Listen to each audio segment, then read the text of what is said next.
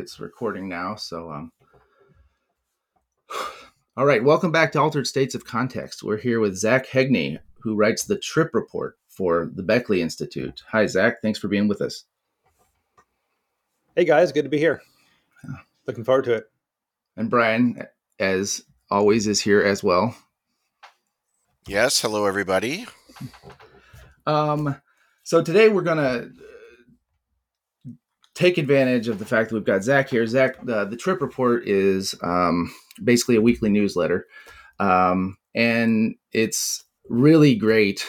You know, I just want to endorse it. It's really great, and it's really great for just kind of keeping up to speed on on what's current, uh, you know, uh, in uh, the psychedelic news and in the business of psychedelics. So it's it's a really great resource for that, and we'll take advantage of having Zach here to kind of talk about like what's new, um, and um, your latest issue. You just dive into it. Talks about like the, it's a second revisiting of of what you call the psychedelic hype cycle. Do you want to just tell us about that and why you kind of revisited it again uh, this week? Yeah, sure. So um, yeah, thanks for that for that intro and and and.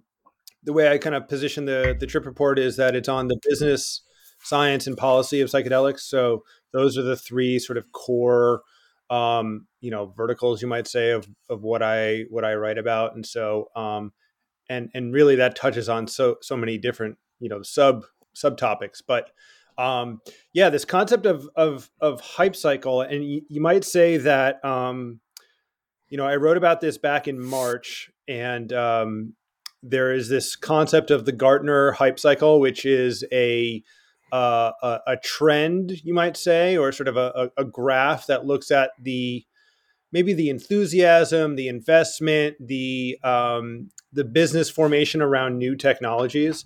And so it it, it maybe we can sort of link to a, a, a you know the Wikipedia page or something like that, but.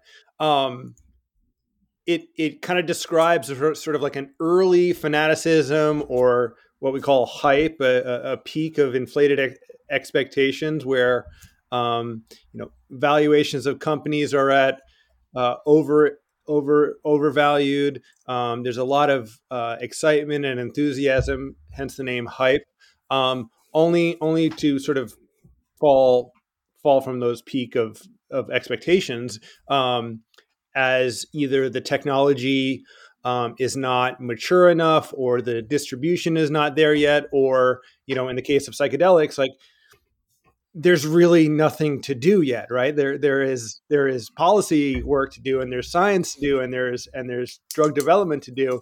Um, but these are illegal substances, and they are in relatively early stages of clinical development in the F D A sort of um, space. Um, And so you might say that the the cart got a, got ahead of the horse. I think that's the phrase. Um, but another way of saying this is just this is sort of the natural, common, you know, uh, almost like predestined uh, arc of any, you know, new technology. The you know the caveat here is that psychedelics are not a new technology, but the the, the in in the original article I sort of plotted. There's a handful of events between two thousand seventeen when MAPS got breakthrough therapy status or breakthrough therapy designation for their P T S D trial from the F D A, which is, you know, it, I, I think a, a big deal, right? And it sort of was like a, a clue. Um, that happened. Michael Pollan published his book. Compass Pathways got breakthrough therapy status. USONA Institute got breakthrough therapy status. Denver had decriminalized um, psilocybin through. So it was like this two-year window, basically, where I think a lot of the momentum and the inertia and sort of what you might call sort of like underground excitement, enthusiasm um, had just, you know, had, had I mean, for, for, for lack of a, a better metaphor, sort of like the fruiting body sort of came above ground, right? Like um, to use an over cliched metaphor. So anyway, um, I'm, I'm going on here. So if I, I, if there's anything you want to stop me, but the, the last thing I'll say is I, I would say that um, the, the, the hype in the investment community, in the culture, um, maybe got like kind of a, a, a check with the valuations in, of companies just kind of plummeting as as they did across biopharma in general. Um, some results from the Compass Pathways phase two B trial, which had sort of, which challenged, I think, the narrative that psychedelics are sort of across the board safe because they had a, a few uh, adverse events, um, namely suicidal ideation in in in in the uh, in the in the active groups, um, and then sort of matters of of sexual abuse that are sort of being highlighted around that time through the the Power Trip podcast. So anyway, it was. I sort of chose to write about it because I I, I saw somebody mention the Gartner hype cycle um, on Twitter, and I was like, oh, that's interesting. Let me just kind of see what I and I had sort of positioned it like it seemed to me that the industry, quote unquote, um, had recognized the challenge that this is not just like a straight to the moon kind of thing. That you know the research is super early still.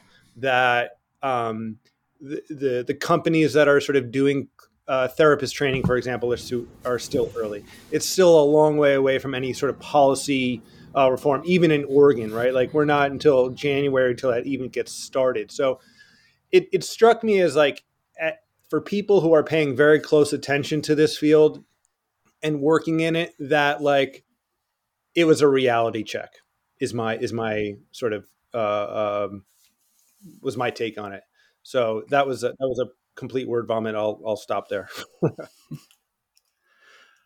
Well, it, it seems like um, you know when I think of the hype cycle in this context too, I kind of think of it more, you know, not as a thing, but as ripples, like multiple hype cycles. And if you put it, go back a little further, like go back all the way to the sixties, right? Like that was the the hype cycle, like the the mega huge giant hype cycle, um, and then the backlash to that, the trough of disillusionment with that was uh, you know this. Uh, you know, uh, thirty year prohibitionist nightmare. Um, and so, you know, since then, but it just seems like psychedelics evoke hype. I mean, a lot of new tech, a lot of new technologies evoke hype, as you mentioned, but it seems like there's something irrepressible about the hype around psychedelics. Like there's a certain degree to which it's like, it's just gonna pop. Yeah.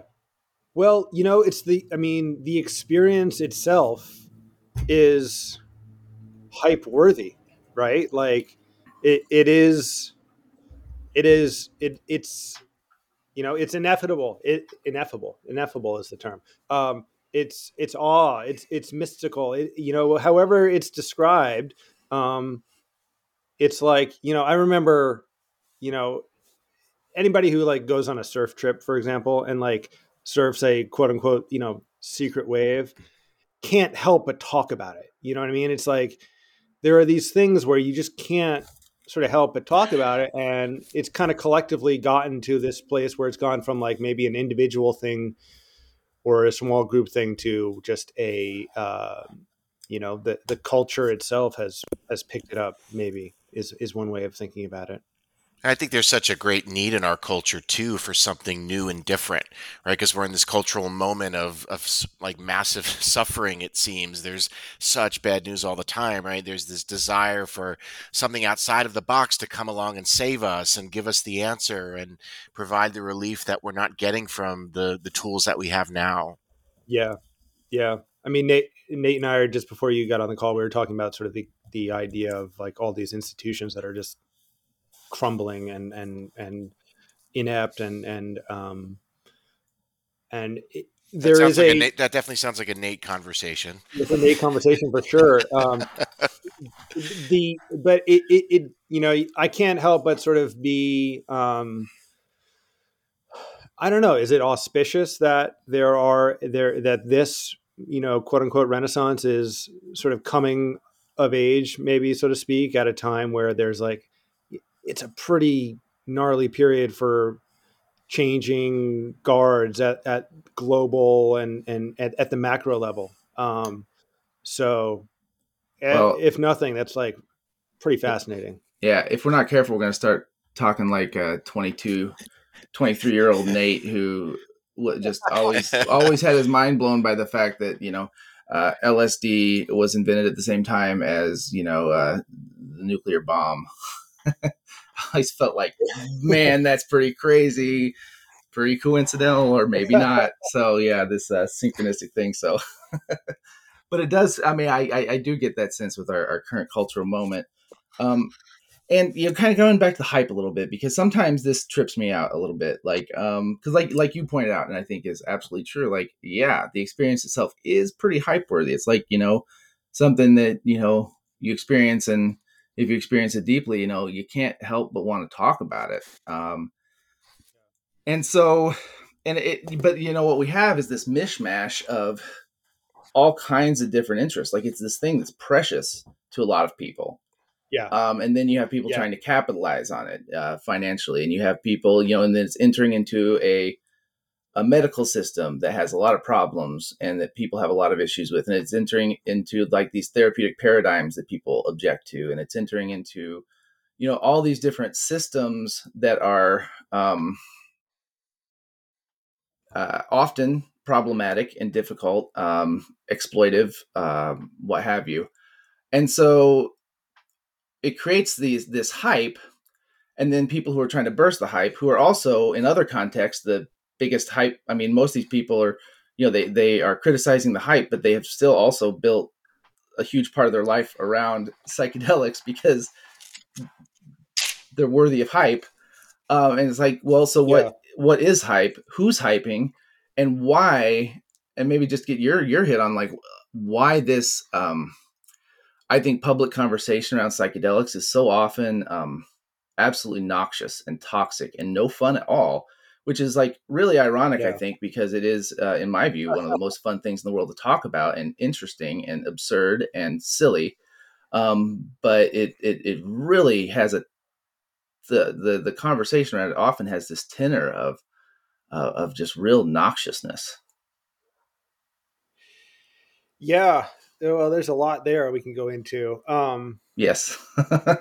Well, there, there, there is, there is a, what is it? Well, to your point, right? There are, is it, is it, are they vested interests? They're not really vested interests in sort of like the conventional sense of economic interest, although that is true. But like these things mean a lot to people, and, you know, it's almost like the experience itself fuels the, um,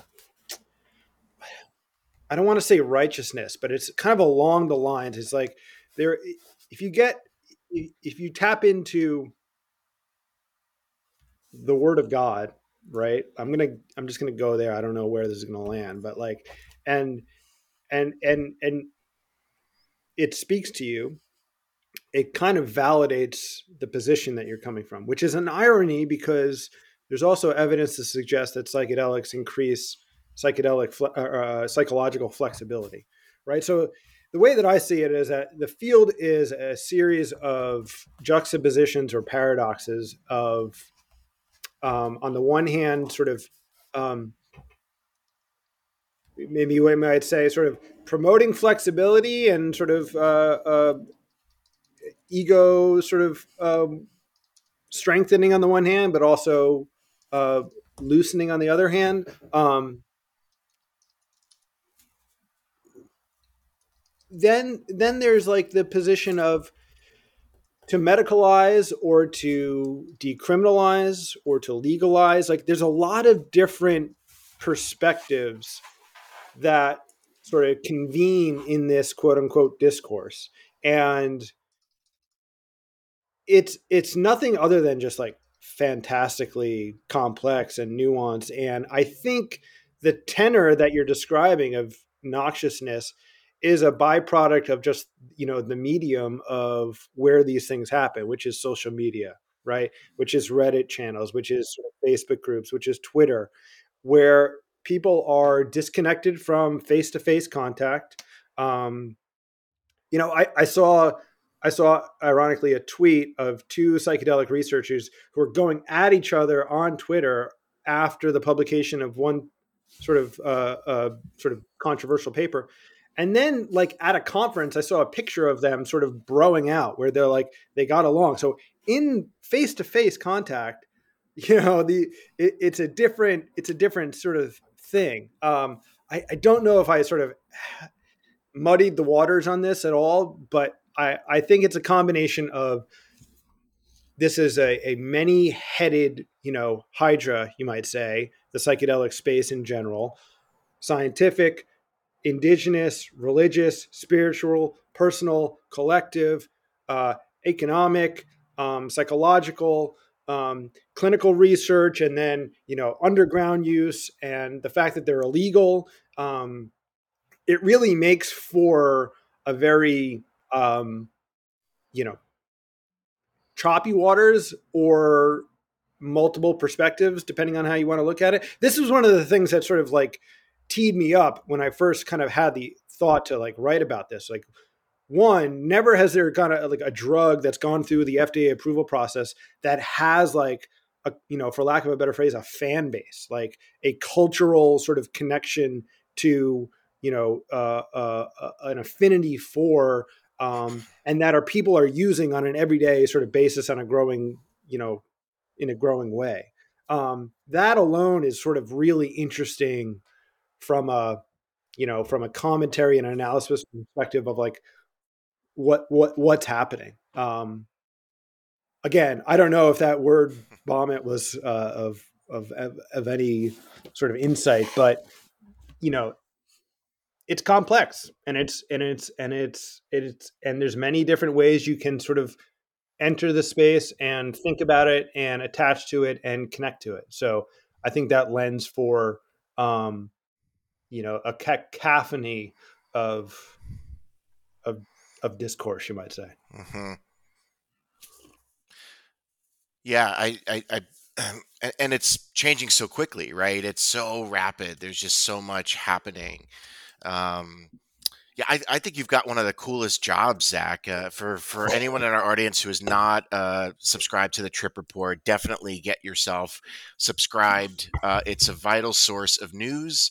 Uh, you're, you know, I'm thinking about your role, Zach. It's almost like you're you're part like a historian, like writing the history as it's happening. And um, I, I know for myself, there was a, I've been interested in psychedelics for over twenty years, and there was so much of that time where I felt like I could stay on top of everything myself.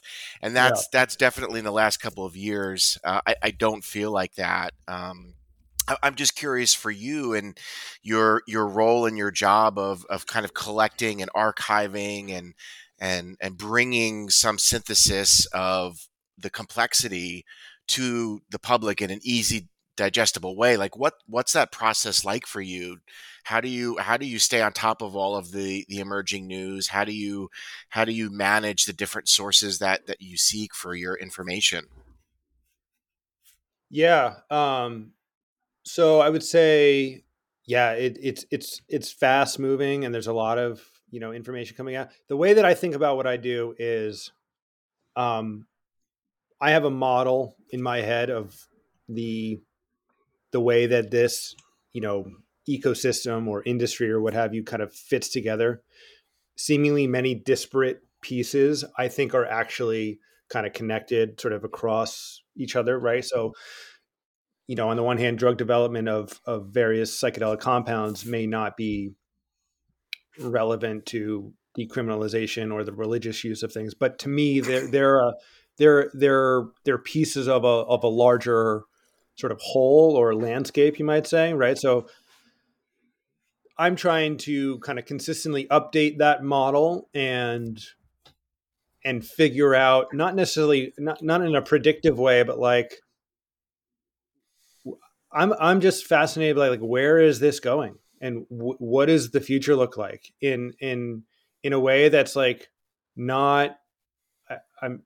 You know, I'm not promoting or pumping stocks or sort of advocating for anything. I, I at least I try not to be. Um, but just, you know, can we analyze and sort of understand how the pieces of the puzzle sort of fit together? And and and so I really I use, you know, the news of the week, which again, as I sort of say, is like focused on the policy, business, and science. So um And, and, and just try to understand like what do all of these things happen in the larger context of this emerging field?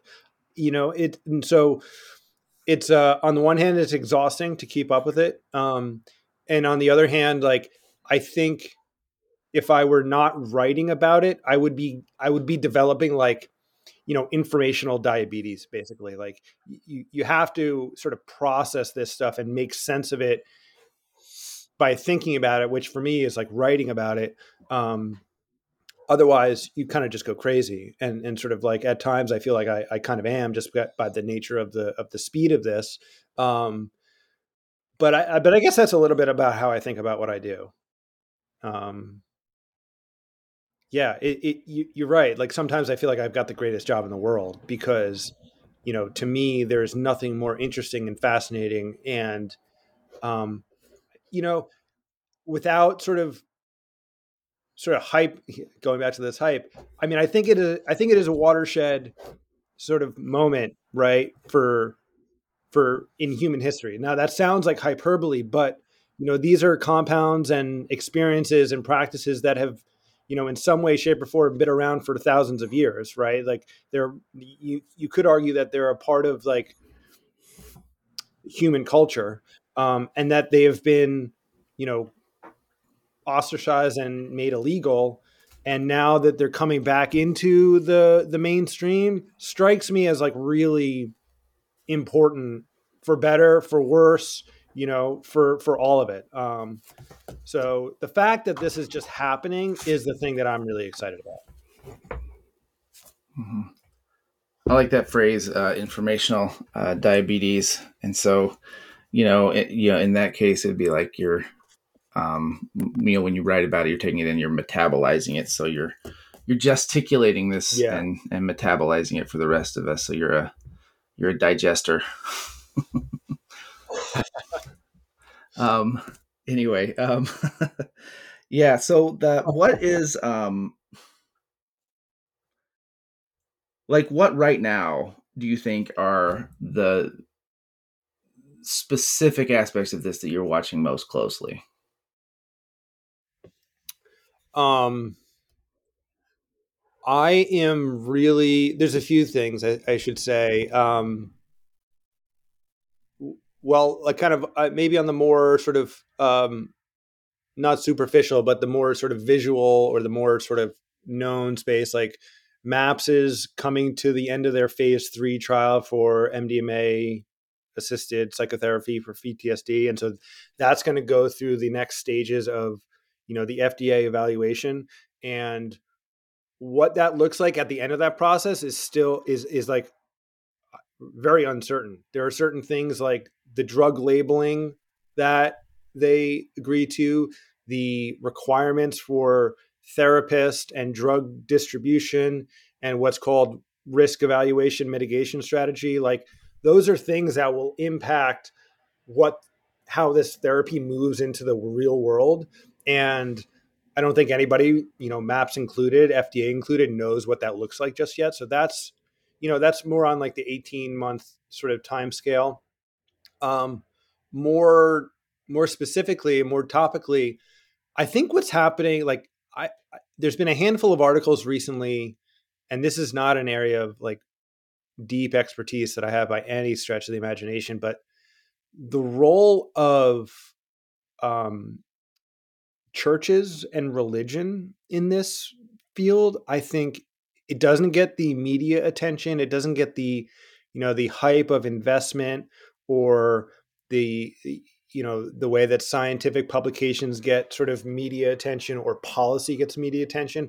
But to me, this feels like this sort of like, I'm trying to think of a word other than the seedy underbelly, because it's not seedy. It's like, it's, it's just like the, it's, it's the mycel, you know, it's the underground sort of kind of coming into a formation, leveraging, um, religious freedom as a, as a, uh, if not a protectant against, um, law enforcement, a deterrence against it. And people that I've talked to are,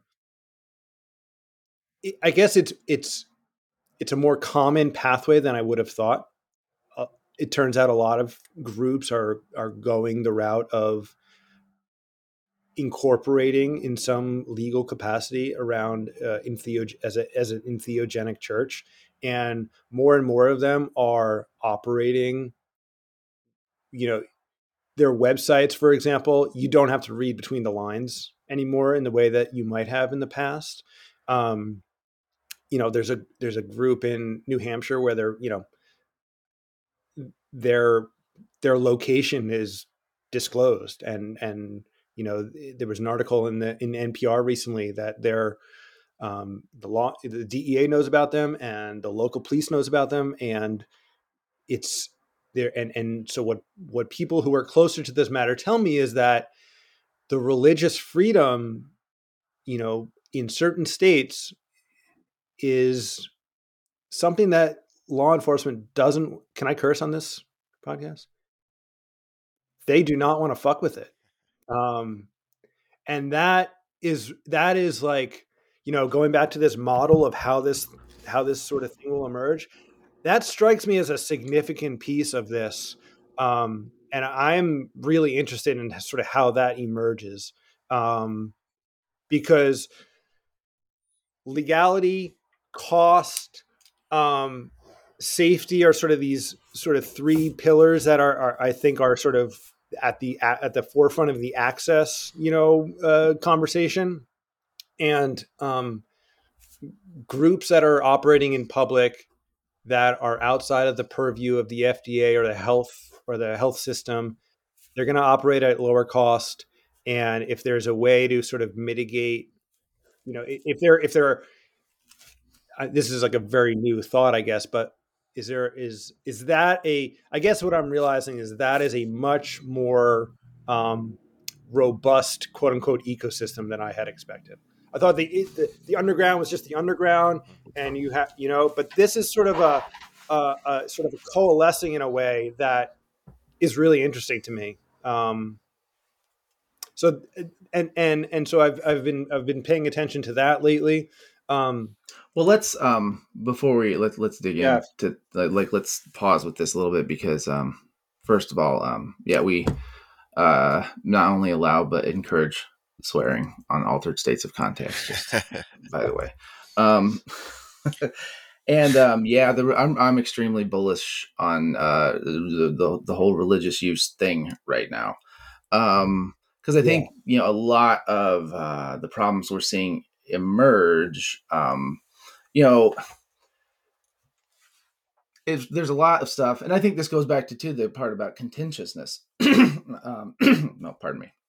And why uh, this conversation tends to be so contentious and why people get so, um, you know, up in arms at times about it. And I think a lot of it comes down to authority um, and, um, you know, who is vested with um, power and control over these substances. And so I think that there's just outright sort of rebellion uh, at the idea that sort of like the medical establishment would just have control over it, um, which is I'm, I'm definitely in that camp myself, even though I support therapeutic use wholeheartedly.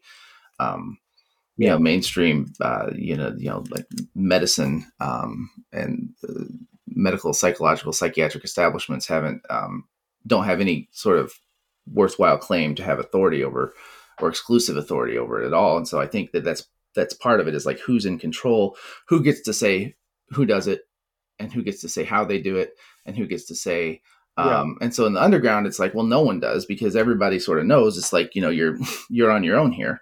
Um, and then, you yeah. know, when, when you have a very rule bound process for a lot of good reasons and also not so good reasons, but a lot of legit good reasons. And in medicine, there's, you know, where you want really tight controls. That's like, that's appropriate. Um, also overextended at times.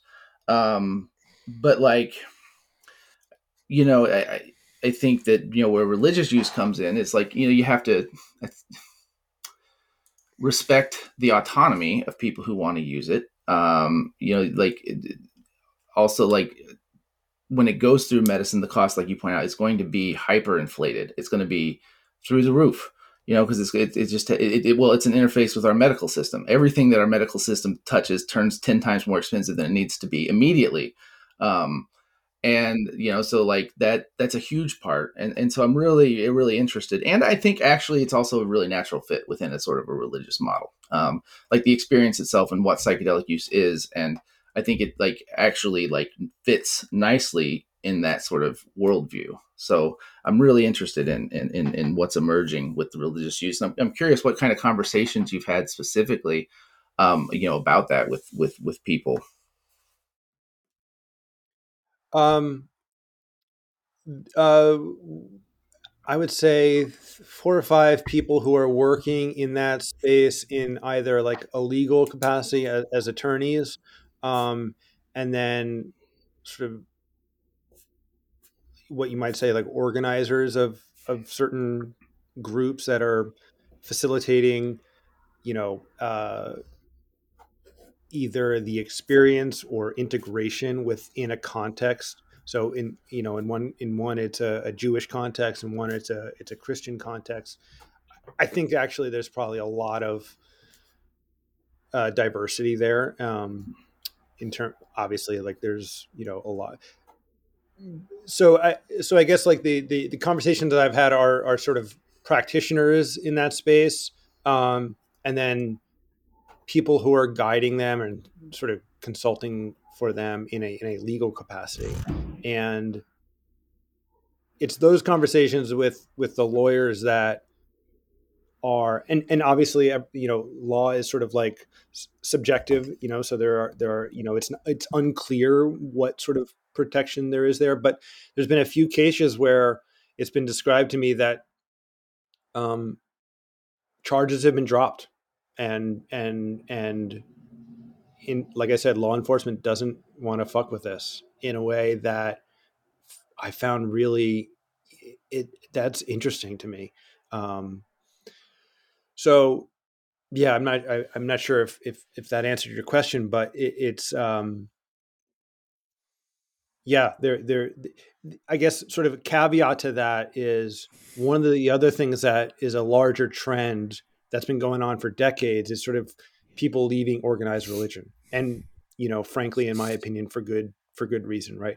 Dogmatism, um, pedophilia, um, you know, the, the, the power dynamic of, uh, at least, you know, the, the, the, the, the Christian oriented churches, I think has put a lot of people off. Um, but it's also like, there is a mystical core to all of these things, one could argue, that has been lost. And so if there is a sacrament that can bring the mystical core back to people, you know, without the intermediary of the priest class, that's pretty fucking interesting to me, you know, whatever the context, whether that's, you know, you know, Christian, Islam, uh, Judaism, um, or what have you. Um, So that is another feature that that I think is really interesting.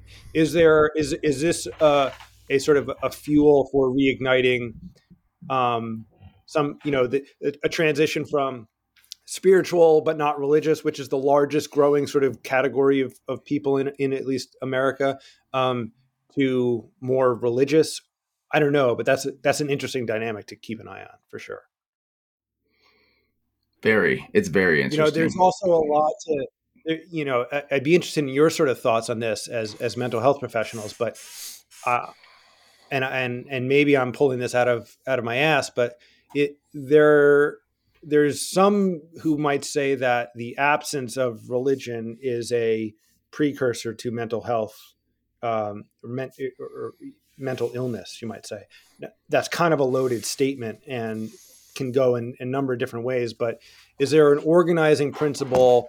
Um, a, a framework, a belief system that facilitates betterment that those institutions sort of have um, that they've lost, and can we get that back?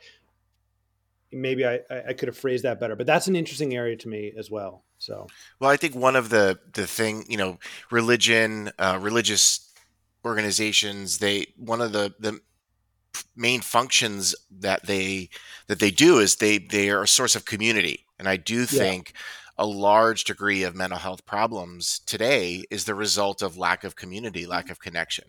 And whether it's in a religious or spiritual context or in some other context, I think psychedelics create these mini communities in the underground and in the above ground, and they bring people together. And I was just talking, I run a psychedelic support group um, yesterday, and we were talking about how, you know, uh, when, you know, you meet somebody else who's tripped, there's sort of like a, a bond. There's sort of like, if you know nothing else about them, there there's yeah. still something that you can connect with yeah. them around. It's almost like a a secret language, or um, yeah. you know, you're initiated into this sort of club. It it almost feels like.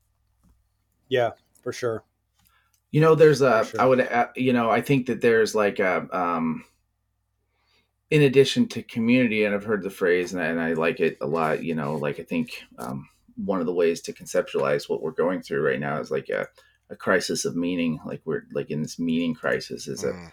a, um, as a species right now. And I, and I think part of how we derive meaning, meaning as people is in relationship, right? Like in relationship to our community, in relationship to the earth, in relationship to our family, in relationship to uh, people, systems, organizations. And in this, uh, you know, and I think those things are so increasingly fragmented in the world we live in, that it's very hard for an individual to make meaning when they have so many different meanings reflected back to them, when they have so many different, like, like there's not a coherent sort of like sense of um, self that's necessarily um, available easily to everyone. You know, like you get in all these different messages reflected back, all these different versions of what's important, all these different ideas of how you're supposed to behave, how you're supposed to act, how you're supposed to, And, um, and, and so there's this real crisis, I think, in meaning. Well, that's one of the main functions that religion historically has served, you know, um, putting aside to the question, uh, you know, of, of, uh, any specific religion or, uh, whether it's true or not, one of the functions that religion has served is that center of meaning, is that this is what your life means. This is what your community means. This is why, you know, this is how your actions and behavior make sense to yourself, to others, in the eyes of, you know, God or whatever, um, you know, uh, metaphysical belief there is, but it is about making sense. So I do think that there is a, a big something there, um, a big something there that with the sort of collapse of religion. And, you know, I used to describe myself, I think, as spiritual, but not religious. Um, but I don't anymore. Um, I, I really kind of describe myself as ambiguous or confused more. Um, but I, I, I the spiritual, but spiritual, but not religious is, I, I think, I, I think spiritual, but not religious is kind of a problem, because I, I just think that that's, um, that that's not that useful for making meaning of your world. Um, I think, you know, you know, something more solid than there is like a sense of there's something more, like, like there has to be some meat on those bones. This has to be reflected back yeah. by other people. It has to be articulated in some way. Not not like I'm advocating for dogma, but it's some way of, like you yeah. said, when you, you when you write something, it forces you to think about it or metabolize it or make sense of it. And we just have this uh, lack of ability to do that right now. And I, and so I think there's a huge part of, there's like this gaping hole. And I do think it's a uh, oper- like psychedelics are, I'll speak from personal experience, extremely useful uh, for that. And I'm very curious what organized, I'm really, really curious about like religious use like that, that I, I agree that yeah. I think it's, it's an extremely interesting development. Yeah. That wasn't really a question, I guess that was. Well, I, I have a, a, a bit of a, a burning question I really wanted to ask you, Zach. It's a, it's a, a little bit different topic. Um, I was curious your take on uh, the role of big pharma in mm. psychedelics. It's it's sort of my perception, and maybe I'm off on this. I, I don't really know as much about this, but it's sort of my sense that they're not really involved in this space. They haven't gotten involved in the development, and and what's surprising to me is they haven't. I, I, I would think psychedelics would be a threat to their business model. Uh, why aren't we seeing them more actively opposing or undermining the psychedelic renaissance? I don't know if you have any thoughts about that. Um, yeah, well, I think we could sort of take this on in a few different ways. Um, the general trend over what time period, I'm not sure, but let's say at least a handful of decades. Well, one... There's a concept called Eroom's Law. Eroom's Law is the inverse of Moore's Law. Moore's Law is this idea from computer science that chips will become, I forget what it was, they'll they'll get twice as powerful and twice as small every two years. So it kind of creates this exponential improvement over time of like processing power, compute power. In drug development, there's been the opposite of that, where it takes more time and more money to, to bring a drug to market.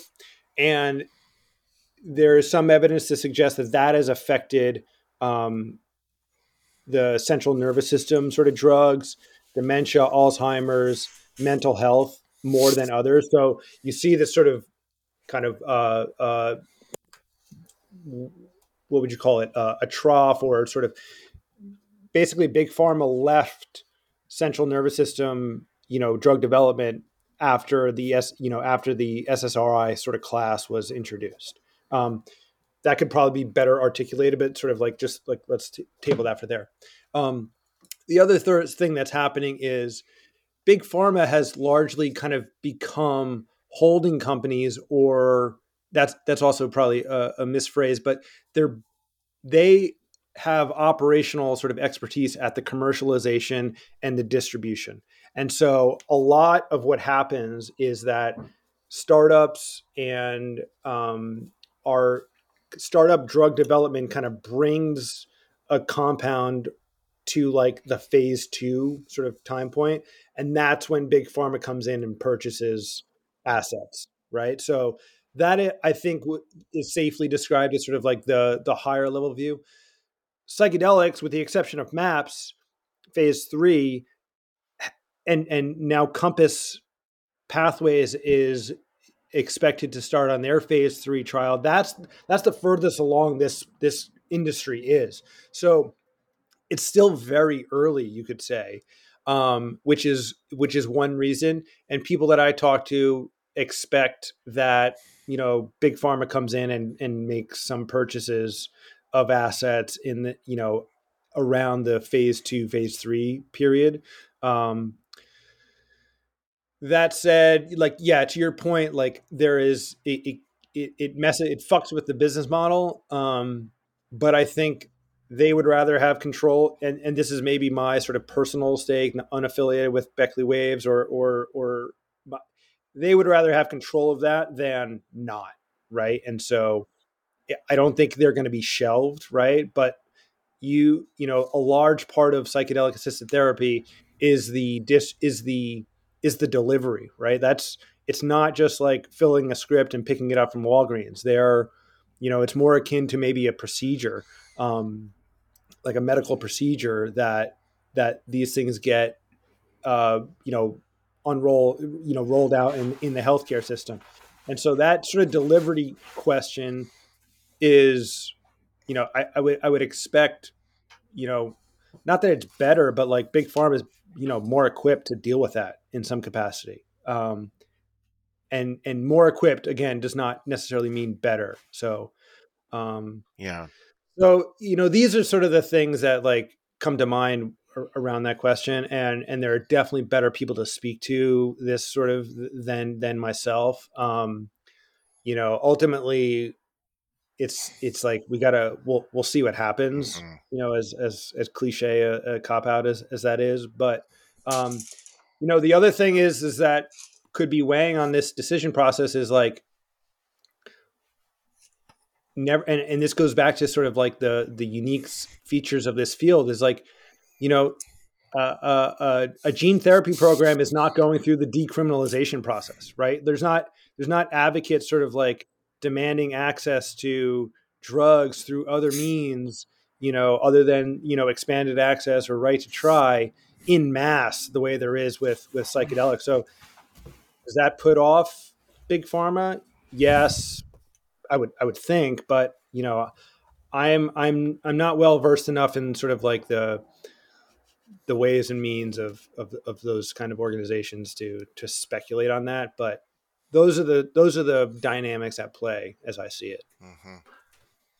Yeah. So, it's really interesting. I mean, I'm sure, I'm sure they're paying attention, right? I mean, there's no way they're not uh, staying on top of things. And it, it sounds like one one of the things that you're suggesting that's possible is that it's just too early, and we might see big pharma try to scoop up some of these smaller organizations or companies and and kind of control the, the landscape. And I think that is, you know, one of the the, the fears of folks in the psychedelic community is the the capitalization of of this space, and and so that's, you know, one one reason why I asked the question is it's something that I hear a lot of folks talk about is yeah. um, you know how like the the dangers of fitting the psychedelic um, space into the the medical model, uh, which is yeah. highly capitalistic. Yeah, I mean, this is like the the the the thing that's interesting. And maybe I'm not as concerned, I don't have that concern, is because I understand the robust sort of nature of like the decrim and the rescheduling sort of efforts. And I understand what's happening sort of in the sort of religious use context. Like my mind is like there are, there's an ecosystem with different prey predator kind of relationships and, and that kind of thing. And they kind of keep each other in check. Maybe that's like naive optimism or something, but like that. But like, you know, th- there there is a sense where I it's not like the only place to get psilocybin is going to be Compass Pathways and, you know, the local dealer or the capacity to grow or these kinds of things. Like all of the other things are o- only getting more robust as well, if that makes sense. Like. At least that's my that's my my read on it. Um, it's more yeah. complicated than that, but yeah, I think that that you know, I, yeah, I, I agree with you. I don't quite understand a little bit of it. Like, it, I, I doubt. It seems unbelievable to me that you know, Compass like like they would secure this sort of like really exclusive sort of like pharmaceutical. Um, hold on that and and and that pairing with that would go uh you know this incredible increase in um enforcement of that that would even um clamp down even more on people's ability to use it than it is right now under prohibition. So I, I it's hard for me to understand how it gets worse. Like I, like I don't like I really don't get that argument um at all, because it's like yeah it's against the law. People can go to jail for it already, like have been for years. Like it's not going to yeah. get worse. So there is going to be some, some chaos and some disruption, and there we will see some bad actors be rewarded, and that will be galling and frustrating. But, you know, at the same time, it's like, yeah. there's kind of, from my point of view, nowhere to go but up, just speaking in terms of uh, access yeah. and legality. I, I, I don't quite get that,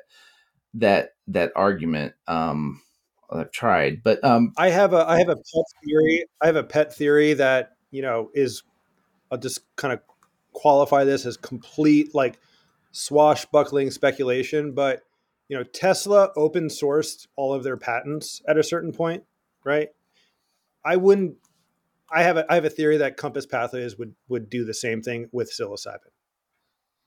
They're doing enough drug development and sort of research in other capacities on novel compounds that will give them like exclusivity, like real exclusivity. That. And I don't, and I don't know what that looks like, right? But I'm just sort of saying, like, they've been the villain of this field, and I wouldn't be surprised if their long game is to like somehow turn that on its head. Again, with no, you know, connection to the company or, you know, anybody whispering in my ear. That's just something that I I wouldn't be surprised if we saw. Well, speaking of them, because yeah, they have been the, the you know the ones that sort of draw the ire, and they have done some.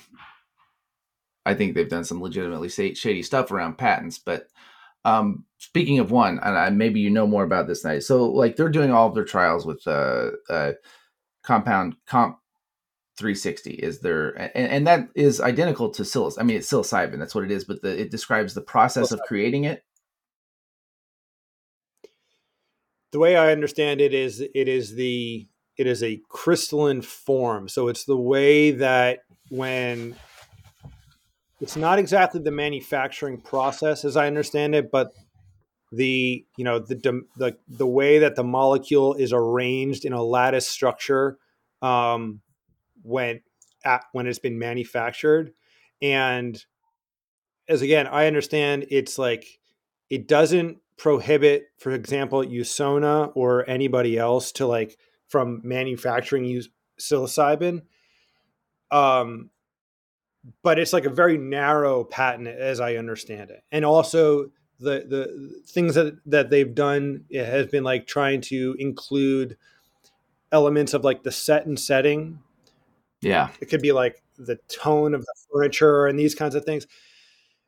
And I and I have seen recently that they've been um, they've backed away from those. So the way the patent process has been described to me is that you start with these very broad claims and you take what you can get from them. And so that that is just the the normal way of things are going, or you know, the normal process is now being applied to psilocybin, for example. Um, so if yeah, so, they're, they're taking theirs, and they have this breakthrough, um, you know, designation, um, you know, doing um, using comp three sixty. Um, now, yeah. if that clears phase three, which they're you know they're in that process, and it, it clears that, and then become like and then is um, you know have viewed as having utility for that treatment, and is approved. Um, does that mean it's only comp three sixty that's approved, or does it mean psilocybin is approved? That means comp three sixty. Right. So then they, okay. So then like psilocybin itself is, is, is they do kind of achieve that, that control, because it's like, well, psilocybin's not, just this particular formulation is. Correct. Yeah. And, and this is where it gets into like matters of exclusivity and sort of the, the, the period of time that, you know, you have a patent, which is a twenty year, um, monopoly, basically. In drug development, it gets really weird and really sketchy. I think it's called life cycle development is what they call it, you know, and, and which is a way of just like kind of extending mm-hmm. the monopoly. And so it prevents generics from coming in. Um, I, you know, I don't know what that means for other developers of psilocybin, you know, for USONA or for, I think that they will, they, so for example, USONA, which it has a, you know, a, a a form of psilocybin as well. That's, you know, G M P manufactured synthetic. Um, they'll need to go through the drug approval process, even though comp three sixty has been approved, mm, if that mm-hmm. makes sense. Yeah. Um, whenever those exclusivity periods expire is when generics can come in. Yeah. Um, You know, so for, for the case of MAPS, for example, like I think it's a five year exclusivity period because um, it's not it's not a patent, um, but because of their the data that they have generated, they have a five year exclusivity period. As soon as that's up, you know, anybody who can create M D M A and, and sort of flood the market with it um, is my is my understanding of that. Um, so. But the upshot here that I'm taking away, like, is that um, comp three sixty, as far as the F D A c- is concerned, is a distinct thing from psilocybin. Correct. It's it's it's it's it's just a different drug, even though it's it's not. It's just but, a different thing. Yeah. So you know, yeah. So like in, in the case of scheduling, right? Like in order to kind of distribute a uh, the comp three sixty, like right now it's considered a Schedule One compound. Mm-hmm. The What's what's called bifurcated scheduling is when a when a scheduled compound when a scheduled drug goes through the F D A approval process and clears it, and it then becomes available for commercialization. The D E A has ninety days to re reschedule it, and so the comp three sixty and and, and MAPS's M D M A will likely be in you know schedule two, three, or I think schedule two or three. Four doesn't really apply. Um, And then, but M D M A in general will still be a Schedule One drug. Psilocybin in general will still be a Schedule One drug, but these two uh, pharmaceutical products will be rescheduled. Does that make sense? Mm-hmm. Mm-hmm. Yeah, that, that's, and so, yeah, that's, that's sort of how that, that looks. Thanks for clearing that up for me. Cause I, I'm, I guess that that was my lingering question on that was was just the difference between comp three sixty and psilocybin in the eyes of the law, so to speak. Yeah. Yeah. But there's no reason to think, um, we don't have any reason to believe that, you know, if you go um, and take Comp three sixty or you go um, pick some psilocybus cubensis mushrooms, that your experience is going to be different in any way from those substances. They do the same thing. Uh, Basically, well, that, that's a question for like the, yeah, yeah. Basically, yeah. I know a lot like, of people argue that I the naturals think... have other compounds and do right. have, have yeah. more complex the, uh, effects. I, I understand that, but um, yeah. I'm skeptical of that personally, but whatever. Sure. Yeah. Yeah. No, no, there, it, it, it is, you know, you might, you might say like, yeah, the, the idea is that this is a psilocybin, you know, experience and akin to, you know, a natural product, you might say. Mm-hmm. It's not like a new class of drug that has been reintroduced, that's been engineered to be different than psilocybin. It is, it is crystalline synthetic psilocybin.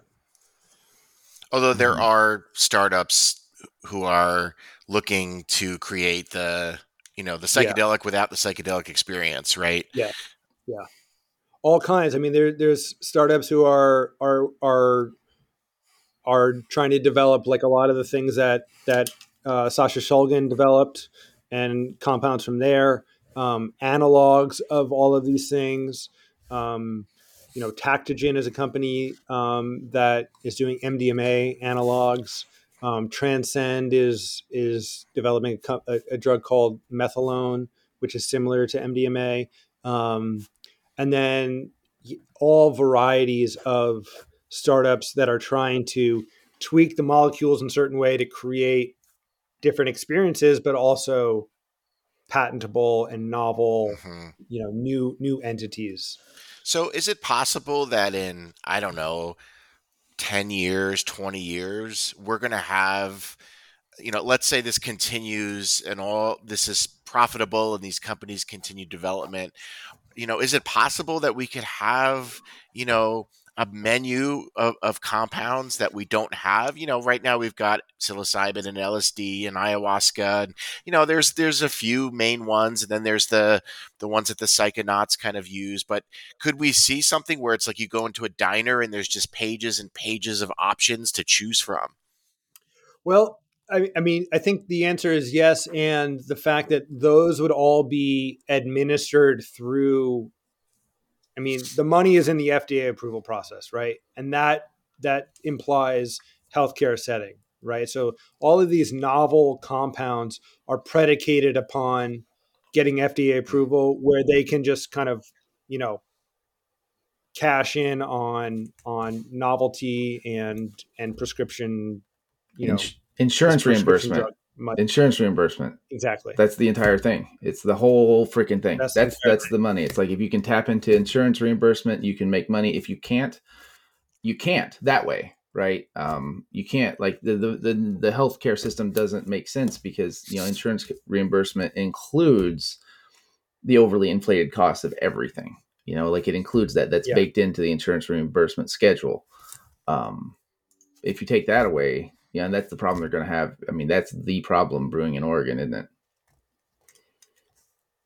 Yeah, I mean that that yeah, you're you're right. Like, there, that's going to be a, a you know a self pay sort of situation, mm-hmm. in the same way that cannabis is, except, you know, you also have to pay for the time and the facility and the training of the facilitator, right? Like, it it's.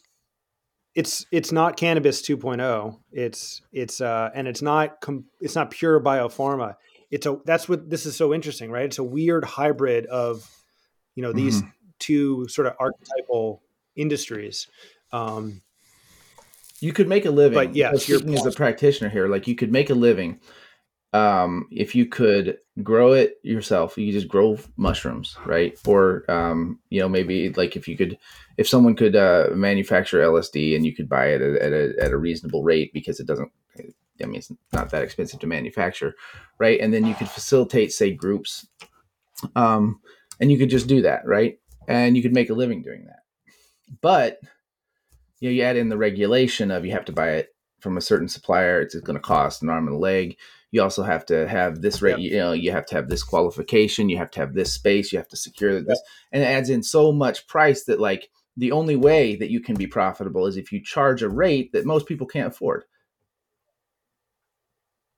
Yeah, it's ostensibly a safety cost continuum, right? Like, with all the credentialing and all of the, you know, control of manufacturing, the idea is that you're you're you're mitigating risk, um, but increasing cost. Mm-hmm. And that, to me, is sort of, there are elements of truth to that, but yeah, it's it's. Um, but I would say, like, you know, I wrote about this concept of regulatory leakage. You know, in cannabis, in Canada and in, in California, like, the black market apparently is much larger than the regulated market, right? And so it, it's this idea that the legalization and all of the media attention and the public education that goes into those processes is hamstrung by the bureaucratic sort of nature of it and the red mm-hmm. tape and the costs that drives up costs that pushes consumers into, you know, the quote unquote black market. I think the equivalent to that in the psychedelic space, and, and I've gotten pushback on this, is that, you know, the, the, the regulatory leakage is not in necessarily in the compounds themselves, but in the facilitation of them. And so you have, a, you know, I've heard Rick Doblin recently say, like, all of the, you know, the underground therapists are have waiting lists that are that are months long. And I mean, that's been my experience in seeking somebody out in my local area.